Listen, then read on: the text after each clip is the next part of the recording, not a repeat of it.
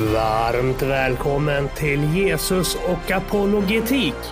Ett initiativ från Svenska Apologetiksällskapet där bärare av olika livsåskådningar möts för att samtala med varandra istället för om varandra. Från oss i Svenska Apologetiksällskapet möter ni bland annat mig, Sebastian Ipstedt, kristen, läkare och biolog.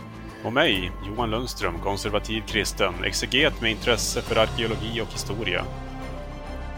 Med oss i programmet kommer vi att ha en fantastisk panel av opponenter från hela skalan bestående av Rosie Leijel, progressiv kristen, vårdare och fysiker. Timon Stenberg, genetiker, sekulärhumanist och naturalist.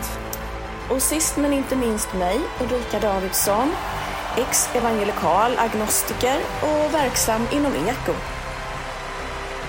Podden presenteras i samarbete med Studieförbundet Bilda, veckotidningen Sändaren och sajten Antiapologetik.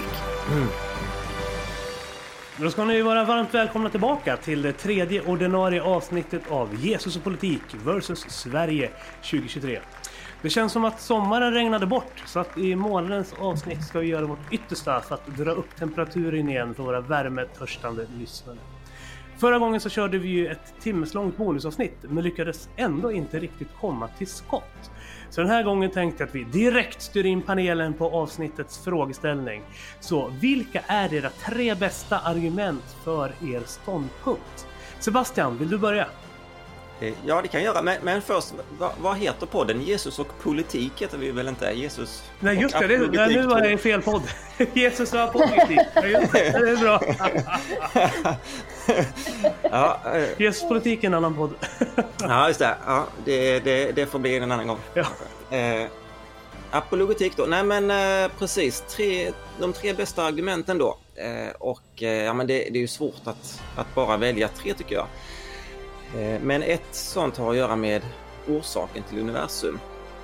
Eh, och vad, vad är orsaken till att universum finns och varför finns det någonting alls snarare än, än ingenting då? Eh, och här, här menar jag då att naturalistiska förklaringar de famlar i mörkret. Hur, hur kan det komma någonting ur ingenting? För det är ju faktiskt vad standardmodellen säger. Eh, och det här skulle jag säga att det, det, är värre än magi för att när en trollkarl drar fram en kanin och hatten så finns åtminstone en hatt och en trollkarl. Ehm, men i det här fallet så finns det faktiskt ingenting och det är ju en av de mest grundläggande filosofiska principerna att ur intet kommer intet. Men den kristna tron säger då att Gud har skapat världen och att det finns en orsak. Så det tycker jag är en, en, ett bra skäl till att tro på Gud och sen finns det ju massa andra argument och också den kosmiska och biologiska finjusteringen och så vidare. Eh, och sen har vi det här med Jesu uppståndelse som jag tycker eh, talar för kristendomens sanning. Och de flesta historiker, även de som inte är kristna, är ju faktiskt övertygade om att Jesu grav hittades tom några dagar efter att Jesus korsfästes och begravdes. Och även att det fanns många människor som hade upplevelser av att de såg den uppståndne Jesus. Och hur ska man förklara det om inte Jesus har uppstått? Och då finns det olika alternativa teorier då att lärjungarna stal kroppen och att, eh, att folk hade masshallucinationer och så vidare. Men, men ingen av de teorierna är ju, tycker jag, särskilt övertygande då, utan då är det betydligt mer övertygande om att Jesus faktiskt uppstod och att folk eh, såg honom då. Och sen för det tredje skulle jag Eh, vill jag säga att jag tycker att, att den kristna tron är eh, intellektuellt väldigt tillfredsställande.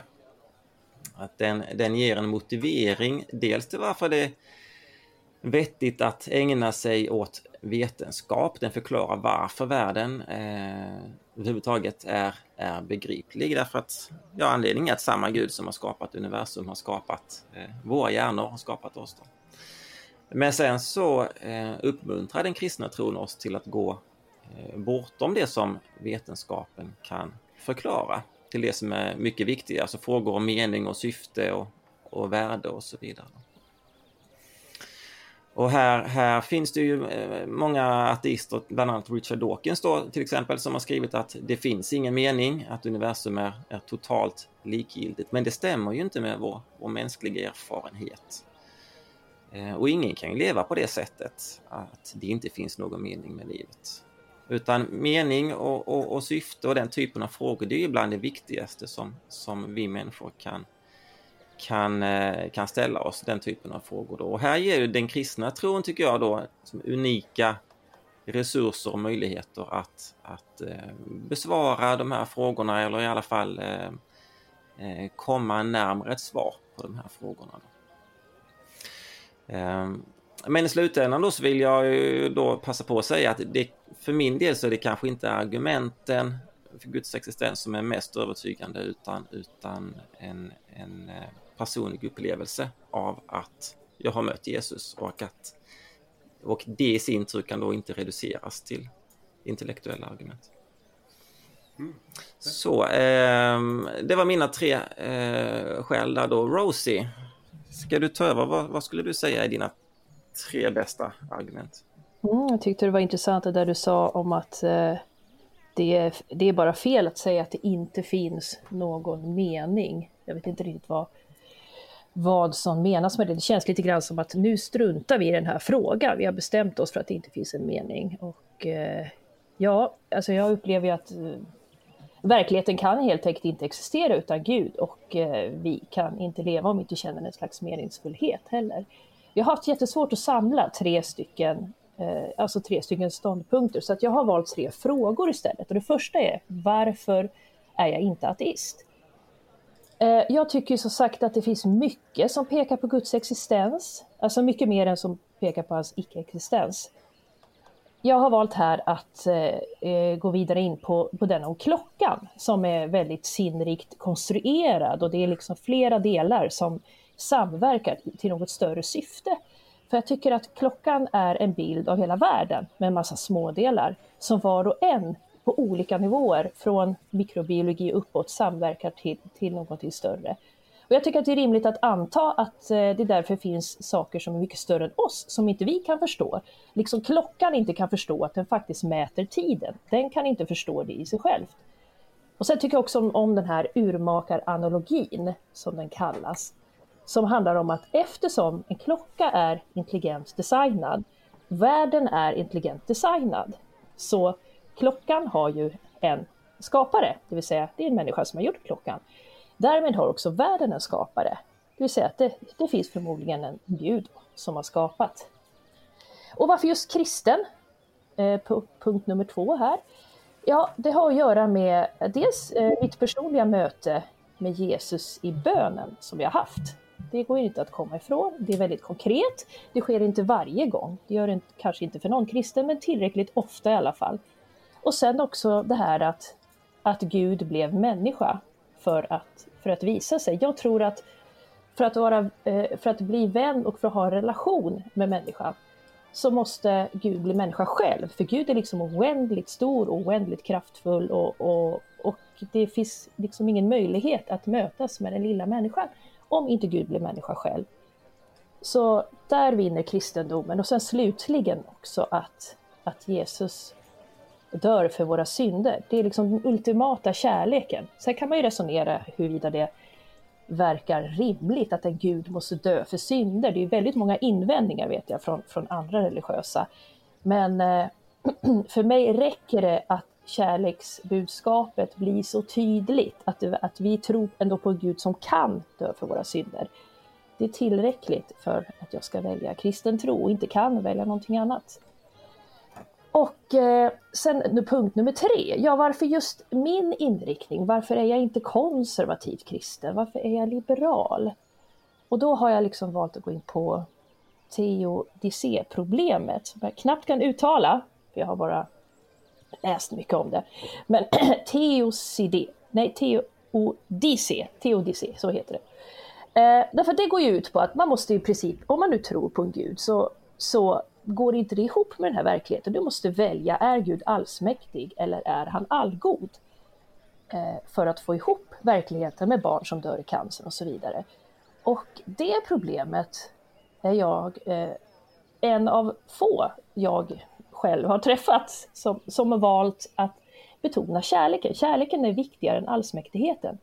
Gud har alltså gett ifrån sig sin allsmakt i och med att han skapade, i och med att det finns naturlagar som tagit över makten. Men däremot så älskar han fortfarande människan.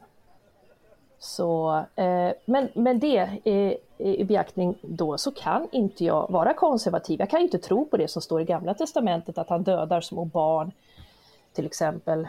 Ja, och för ut människor i krig som har ihjäl varandra. Så ja, vad säger du Simon? Varför är du så tvärsäker antiteist eller ateist? Ja, antiteist har jag nog inte kallat mig. Tvärsäker ateist vet jag inte heller, utan jag skulle nog säga att jag bara inte är övertygad om någon Guds existens, vad man nu vill kalla det. Men jag har egentligen tre argument som jag tagit med hit för eh, varför jag finner det högst osannolikt att en teistisk gud skulle kunna existera. Det första är Ockhams rakkniv.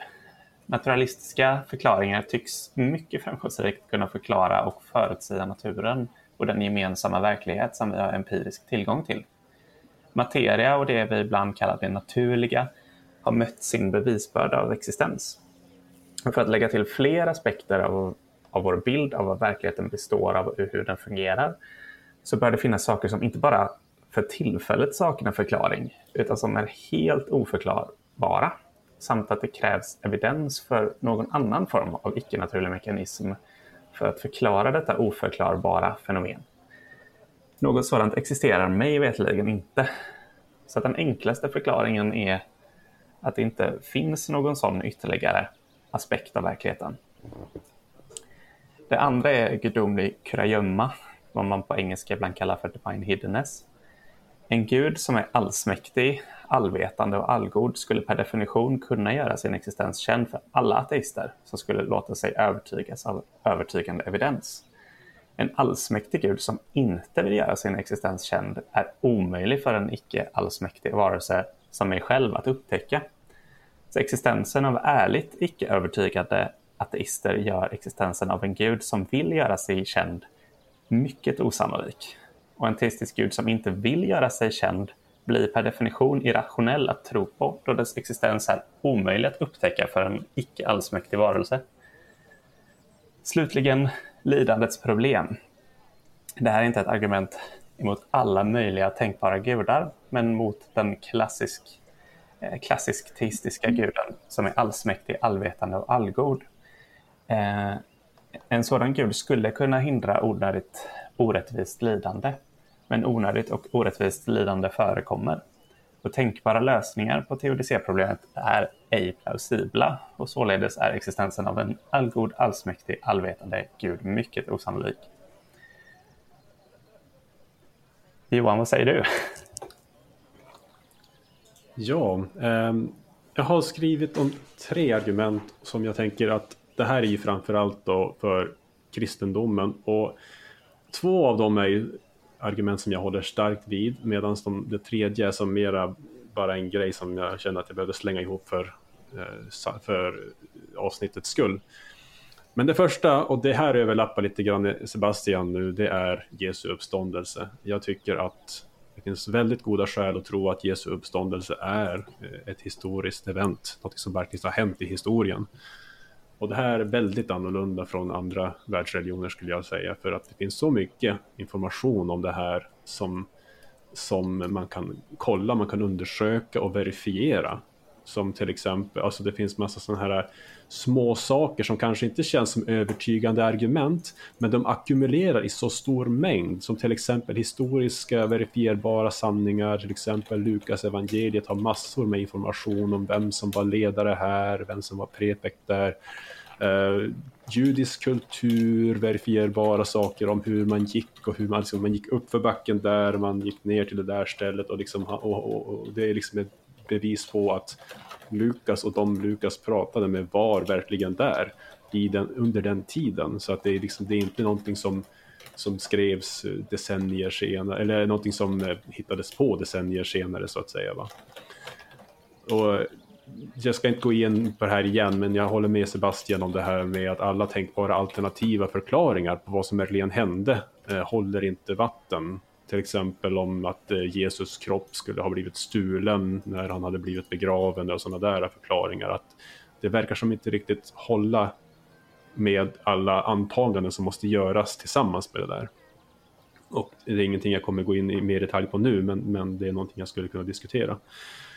Eh, mitt andra argument det kommer ifrån biblisk profetia. Och det här är någonting jag känner att det är inte så många som pratar om. Det handlar alltså om alla profetier som talats om i Bibeln, det vill säga, och, nu använder jag mig av eh, en, en, annan definition än den som egentligen används bibliskt. Och den bibliska definitionen av profetia är att tala sanning ifrån Gud. Men eh, jag menar alltså att tala om framtiden innan det händer.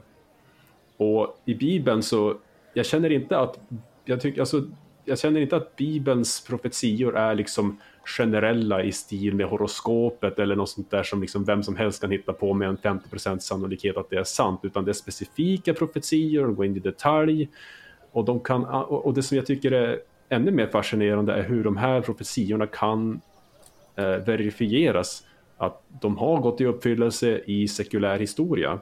Det, det, är inte alla profetier som är så, men, men det finns exempel som till exempel eh, Daniels profetia om världsherravälden, eh, Hesekiels profetia om när Tyrus ska förstöras och sådana där saker. Så att det, det finns exempel på sätt man kan verifiera att det här är någonting som skrevs om innan det hände och sen gick det i uppfyllelse. Och det tycker jag är ett väldigt starkt argument för Bibeln, för det är någonting som, eh, som Gud säger själv i femte Mosebok, att så här vet ni att jag har talat. Han säger att eh, jag kommer skicka profeter, de kommer att tala om sanningen innan det händer och således ska ni kunna veta att jag har talat. Sen det tredje argumentet, och det är den här som jag känner är lite så här eh, kan vara någonting jag ändrar på, det behöver inte nödvändigtvis vara, det kommer förbli mitt tredje argument, men det är eh, att andra religioner, de har inte det här. Alltså andra religioner i jämförelse med kristendomen eh, de är som... De har inte i närheten av samma mängd belägg. Och jag, då menar jag, och, och liksom, jag ska inte säga att jag är expert på alla andra världsreligioner, va? men jag har kollat på islam, jag har kollat på Jehovas vittnen, jag har kollat på mormoner och, och, och, liksom, och man ser att det finns allvarliga brister. Till exempel när de försöker att använda sig av profetier så blir det allvarliga fel. Uh, till exempel mormonerna pratar om det här templet som skulle byggas i Missouri som aldrig blev byggt inom, uh, inom inom generationen då för, för eh, glömde jag bort namnet här, men profeten i mormonismen.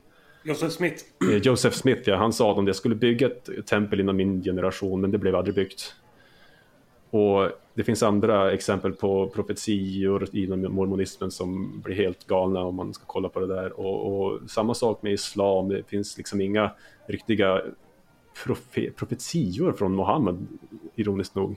Och, och Jehovas vittnen de profeterar flera gånger om när Jesus ska komma tillbaka och ingen av dem slår rätt. Och, och Bibeln säger ju det att här är standarden. Att du får inte säga en enda profetia felaktigt, för då är du en falsk profet. Det är liksom one strike you're out. Och det där, liksom, det är så fascinerande att se hur Bibeln klarar allt det där utan problem. Medan alla andra religioner som försöker med det misslyckas. Så det är mina tre eh, anledningar som jag ville presentera. Så vi, vi bollar över till Ulrika.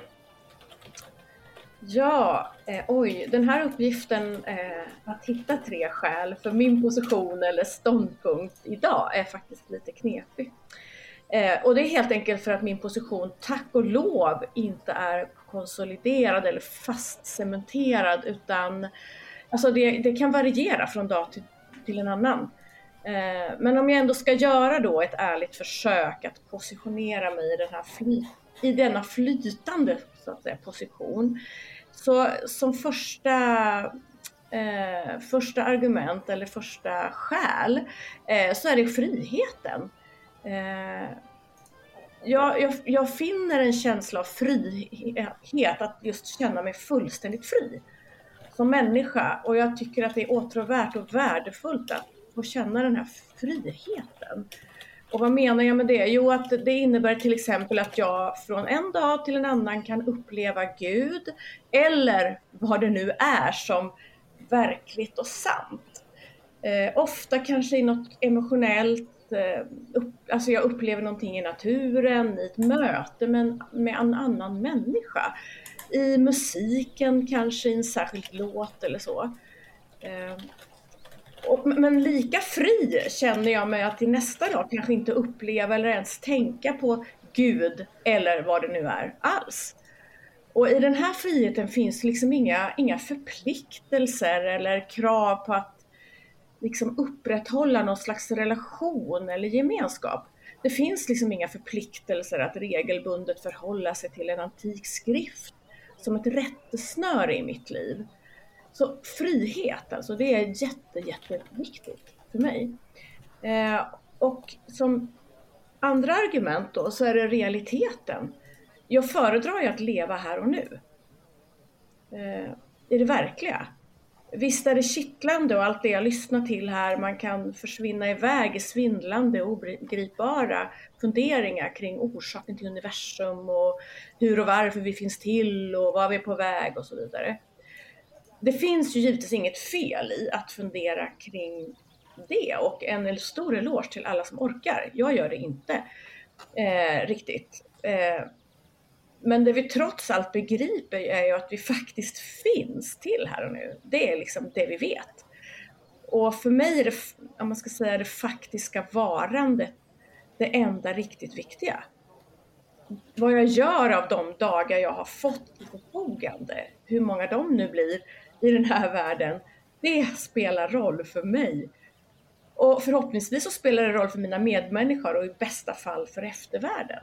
Så spelar det roll vad jag gör och hur jag tar vara på den här tiden. Det ter sig obegripligt för mig att idag göra den här verkligheten mindre viktig till förmån för ett liv efter detta. Ehm, att fundera kring och leva för det vi, det vi faktiskt, eller det i alla fall inte jag, vet någonting om himmel eller helvete spelar roll. Det känns som slöseri med den tid jag har fått.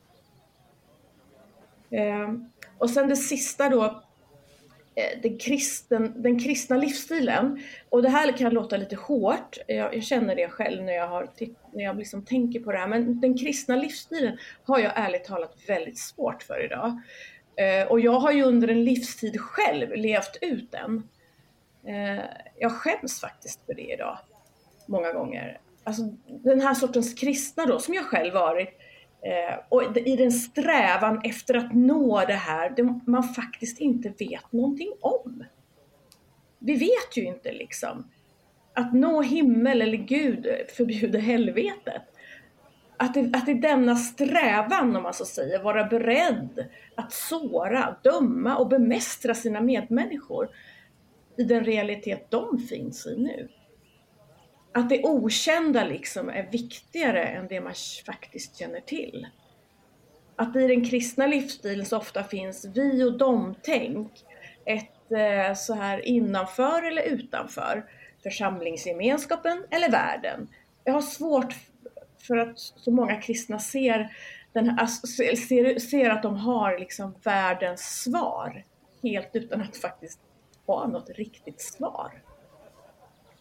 Och tyvärr så eh, är det ju ofta, kanske ibland helt utan intresse, att, att lyssna till andra perspektiv. Det är så tvärsäkert. Eh, andra religioner och andra sätt att tolka och se Gud som borde kunna vara lika rätt eller lika fel. Men där tycker jag, upplever jag, inlyssningen svår. Eh, ja. Det var nog mina tre.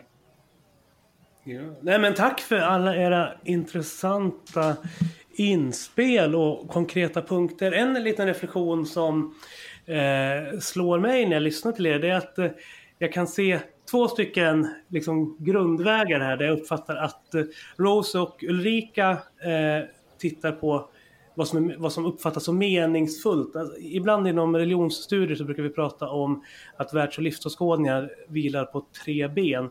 Det kognitiva benet, det sociala benet och det emotionella benet. Eh, och när jag lyssnar på era argument så blir min bild lite grann att Johan, Simon och Sebastian främst orienteras mot det kognitiva benet medan Ulrika och Rosie mer lutar mot det emotionella benet. Vad uppfattar vi som, som meningsfullt? Vad, vad gör våra liv eh, meningsfulla? Eh, eh, vad tänker ni kring den reflektionen kring era olika argument?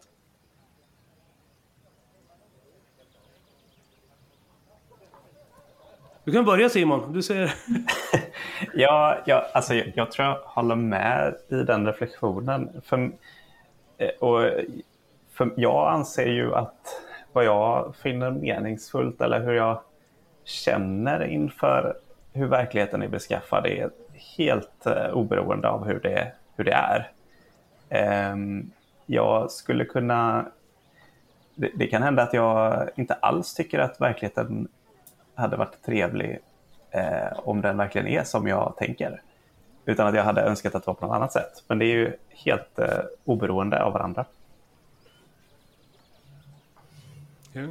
Sebastian, vad tänker du då kring hur du har valt dina tre argument? Ja, jag kan eh, jag kan nog eh, hålla med om den eh, analysen Pio att, att eh, för min del och, och eh, som jag förstår också från, från eh, Simon och Johan i första hand kanske men, men säkert även för Rosie och, och Ulrika men i alla fall för min del så är ju sanningsfrågan väldigt central. Ehm, vad är det som, som är sant? Är det sant att Gud finns eller att Gud inte finns? Men jag tror inte att vi helt kan frikoppla den från frågan om eh, mening. Eh, så jag tycker det är en relevant fråga och även det här som, om, som Ulrika lyfter då om, om frihet tycker jag är väldigt viktigt. Eh, vilken världsbild ger den bästa förklaringen av eh, människans frihet till exempel. Det tror jag är den, den kristna världsbilden som gör Så att eh, det, det, är viktiga frågor också, men det är ju för att det knyter an i första hand till sanningsfrågan. Rosie, vad säger du? Eh, sanning eller mening om du skulle sätta dem emot varandra? Meningsfullhet eh, san, Sanning alla gånger. Ja, ja. Jag, jag, känner inte alls igen mig i att jag är den emotionella här. Men jag, jag förstår inte riktigt, jag är lite dåligt in, inläst på det här, att det finns ett kognitivt ben och ett emotionellt ben. Eh, vad var det tredje? Ett socialt. Ett socialt ben också, jaha. Ja. Eh, nej, eh, alltså självklart så går ju sanningen före det emotionella. Jag vill ju till exempel inte att eh, att någon eh, ljuger för mig och, och, och, säger ja men jag tror på Gud bara för att inte göra mig ledsen. Om det skulle vara någon som närstående då. När, min son till exempel eller någon framtida partner som inte finns. Alltså eh, verkligheten går ju alltid före. Jag tror ju såklart på, på Gud som en verklighet, inte som något som får mig att känna meningsfullhet. Varför jag drog igång med snacket om meningsfullhet, det hade ju snarare att göra med att eh, alltså om livet har en mening så finns det en Gud. Lite så, att det är svaret på, på frågan och att eh, jag tror att den frågan om livet har en mening, det trodde jag ens skulle finnas eh, inom oss ifall vi bara var materia och inte hade någon mening i våra liv. Så. Mm -hmm. Jag kan nämna också att jag lutar mer åt det emotionella benet. Att, eh, och jag ser inte att det står i en motsättning mot det kognitiva och det sociala benet. Men att för mig så är det faktum att det kristna hoppet är meningsskapande nog det som jag hade lagt fram som mitt liksom, främsta argument. Att kunna vila i den kristna tron är för mig en högst meningsskapande eh, faith, eller liksom lutning så. Men eh, Johan, innan vi släpper in Ulrika för en reflektion. Eh, ja, men, eh, min, det som går runt i mina tankar när det kommer till det här med sanning och vad jag hoppas, eller ja, vad ska man säga, och som jag har för känsla och sådär. Jag, jag vill ju inte låta mina känslor styra över hur jag ser på sanningen. Jag vill ju inte att den liksom ja, men det känns som att det här är rätt och därför så liksom så, utan det ska ju vara vad är objektivt sant. Jag känner, jag känner mig själv liksom att jag har ju haft sådana här inre tvivel en gång i tiden. För att jag, jag vill, jag vill liksom se pragmatiskt på det hela. Jag vill kunna se hur, hur kan jag se vad som är sant och hur finns det en metod för att se sanningen. Och det är väl det som jag känner att jag liksom har lyckats eh, rota fram de här senaste åren. Att ser jag en anledning att tro att kristendomen är sann, det handlar inte bara om ja, men exempelvis det här som mormonerna snackar om, att det brinner i mitt bröst för att jag känner att det är sant, att den här religionen är en sann religion. Utan det är, hur ser jag liksom på fakta i världen? Vad kan jag se på judarnas historia, deras berättelser? Hur kan jag se att det här är applicerbart på verkligheten? Det är liksom den biten jag känner, det är det här som är en, en metod för att se vad som verkligen är. Snarare än att liksom ja okej, okay, du kanske får en uppenbarelse från Gud och jag säger inte att det är något negativt med det. Men, men jag vill ju inte, jag, jag vill gå efter vad Paulus säger, att testa all, all, alla andar och, och, se att de verkligen är ifrån Gud. För att det kan komma falska profeter och så vidare. Och det är det jag vill se upp för. Så. Ja. Ulrika, skulle du säga att din... Nu behöver jag inte tvinga in dig i de här tre olika benen så, men skulle du säga att eh, det är någonting som har förändrats under din resa liksom från traditionell konservativ eh, frikyrkokristen till eh, en mer sökande evangelikal hållning? Ja men absolut och det är ju därför jag står där jag står idag tror jag. och, och Alltså jag har ju blivit matad, jag föddes ju in i frikyrkligheten och, och det fanns en sanning. Eller så, eh, det, det, var inte, det var ingenting att ifrågasätta. Här är Bibeln, det här är Guds ord, det här är sanningen. Eh, så frågor var väl okej, okay, men inte allt för många frågor och inte för långt ut på ytterkanterna. Eh, för då mm, det, det, var liksom att acceptera det som det var och, och, fråga inte så mycket. Jag fick ofta höra att vi ska ingenting veta utan vi får, det, en gång ska vi få veta svaret på alla våra frågor och att det nästan är lite fult att ställa frågor och, eh, och, vilja ha sanningen. Liksom. Och, och samtidigt som vi sitter här och försöker att på olika sätt leta efter sanningen och fakta och det vi tror på så eh, så, och det är spännande i sig. Det kan absolut vara kittlande som sagt var spännande. Men för mig idag så är det, jag är rätt trött på det.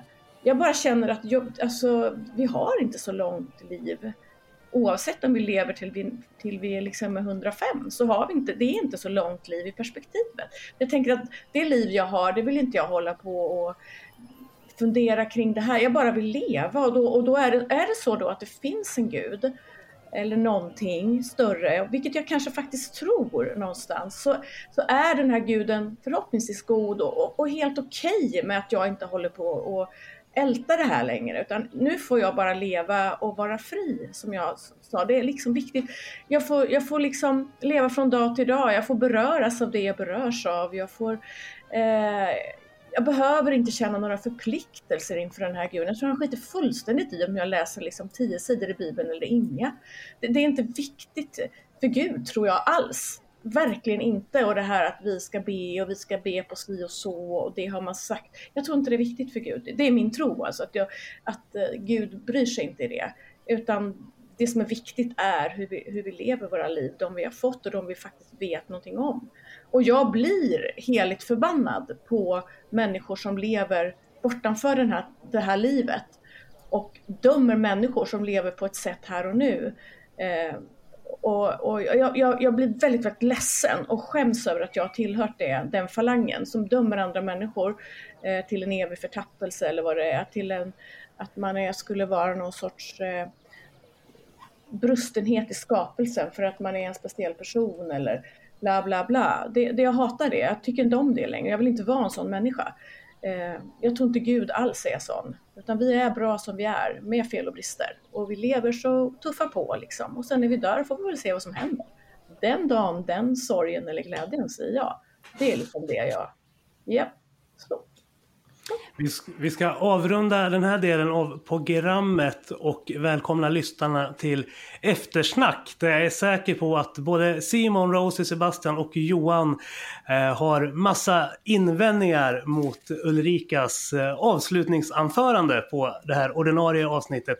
Tre orsaker till att tro. Så vi ses i eftersnack allihopa och tack för att ni har hängt med.